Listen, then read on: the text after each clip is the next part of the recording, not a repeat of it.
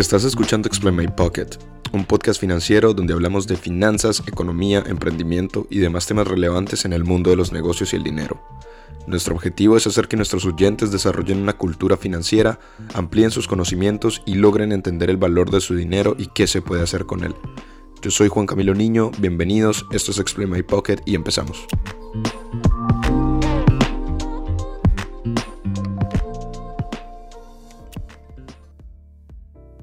Bienvenidos a un nuevo capítulo de Explain My Pocket. El día de hoy vamos a estar hablando sobre las SPACs. Las SPACs siempre han existido, no son nada nuevo. Sin embargo, es hasta estos últimos meses donde hemos visto que se han vuelto un fenómeno viral que está dando de qué hablar, eh, como que está trayendo desde inversionistas profesionales hasta estrellas de Hollywood eh, dentro del mercado de valores. Las SPACs son vistas como la manera excéntrica de llevar compañías al mercado para poder levantar capital del público sin necesidad de hacer una IPO y han logrado cosas desde lo normal como hacer que Virgin Galactic, DraftKings y Luminar entren al mercado financiero hasta lo menos convencional como hacer que personalidades como Tony Hawk, Jay-Z, Steve Curry o Shaquille O'Neal estén en la cabeza de varias de estas transacciones. En fin, a pesar de que se han vuelto tan populares, las SPACs tienen algunas desventajas. A lo mejor benefician a quienes las lideran y las llevan a cabo, pero históricamente no han tenido la mejor reputación dentro del mercado financiero. Así que antes de invertir en una SPAC, quédate con nosotros para que aprendas un poco sobre qué son, cómo funcionan, en qué se diferencian de las IPOs y a qué se debe su reciente salto a la fama.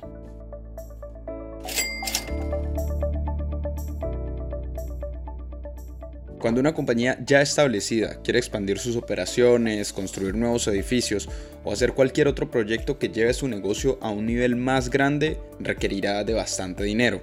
Ahora, una de las maneras para recaudar esta plata es haciéndose pública, es decir, vender el 100% o una parte de sus acciones en el mercado de valores para que el público en general pueda invertir en la compañía dándoles el capital necesario para crecer a un mayor ritmo que no lo lograrían sin este capital.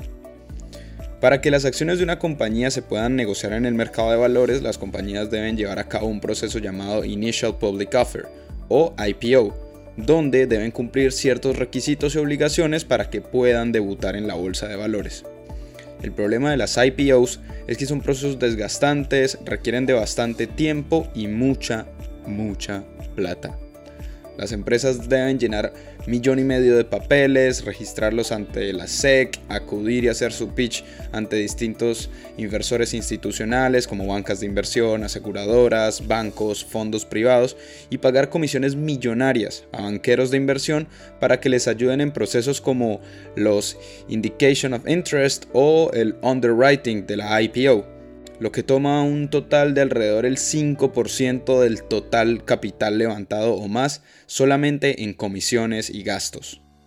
Ahora, imagínense hacer básicamente lo mismo, solo que sin tener que llenar el millón y medio de papeles, sin hacer todo el marketing de la oferta y ahorrándose los fees millonarios de los investment bankers. Es ahí donde entran a jugar las SPACs, por su nombre Special Purpose Acquisition Company.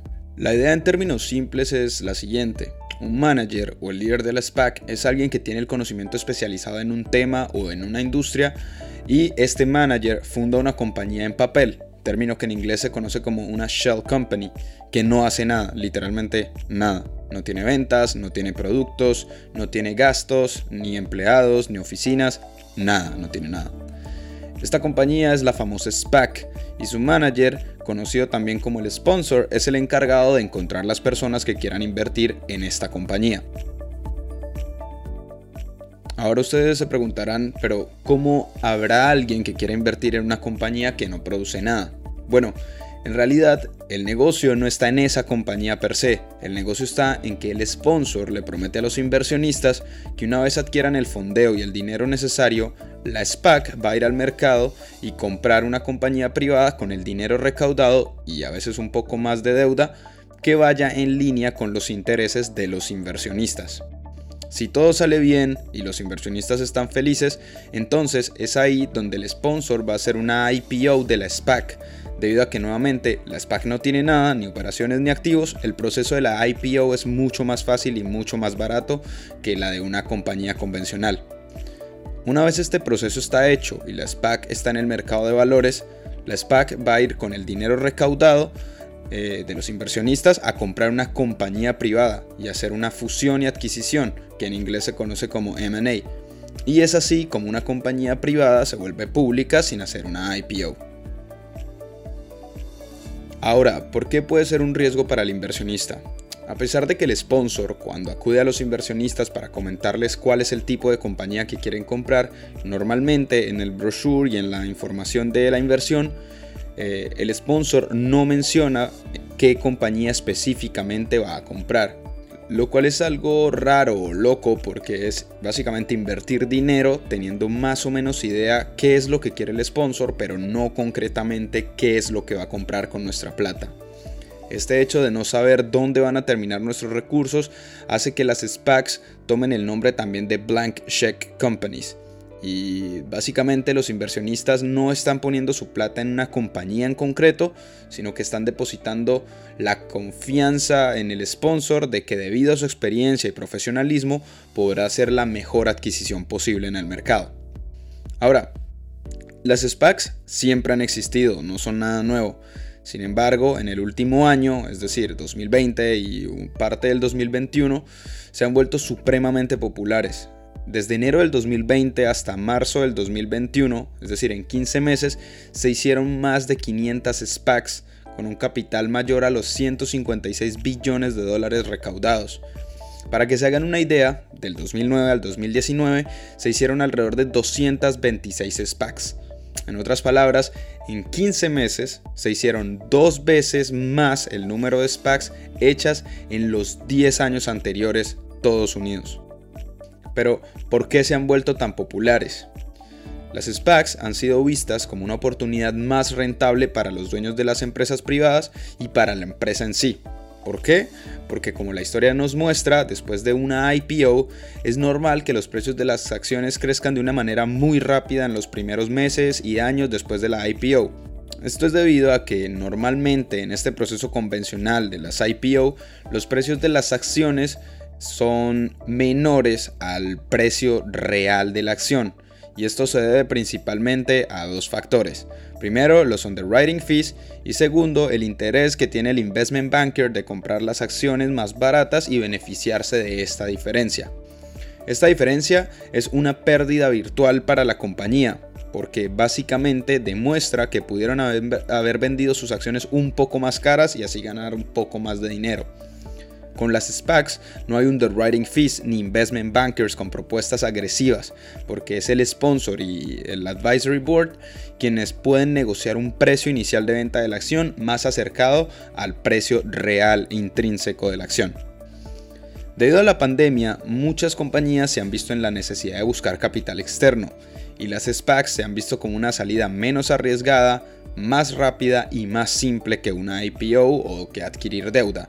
Básicamente porque las IPOs toman mucho tiempo y al cabo de los seis meses o el año de todo este proceso, pues ya la, la compañía que necesitaba el dinero a lo mejor ya se quedó sin plata. Todo esto hace parecer que las SPACs son un nuevo proceso mucho más fácil y mucho más barato que una IPO convencional.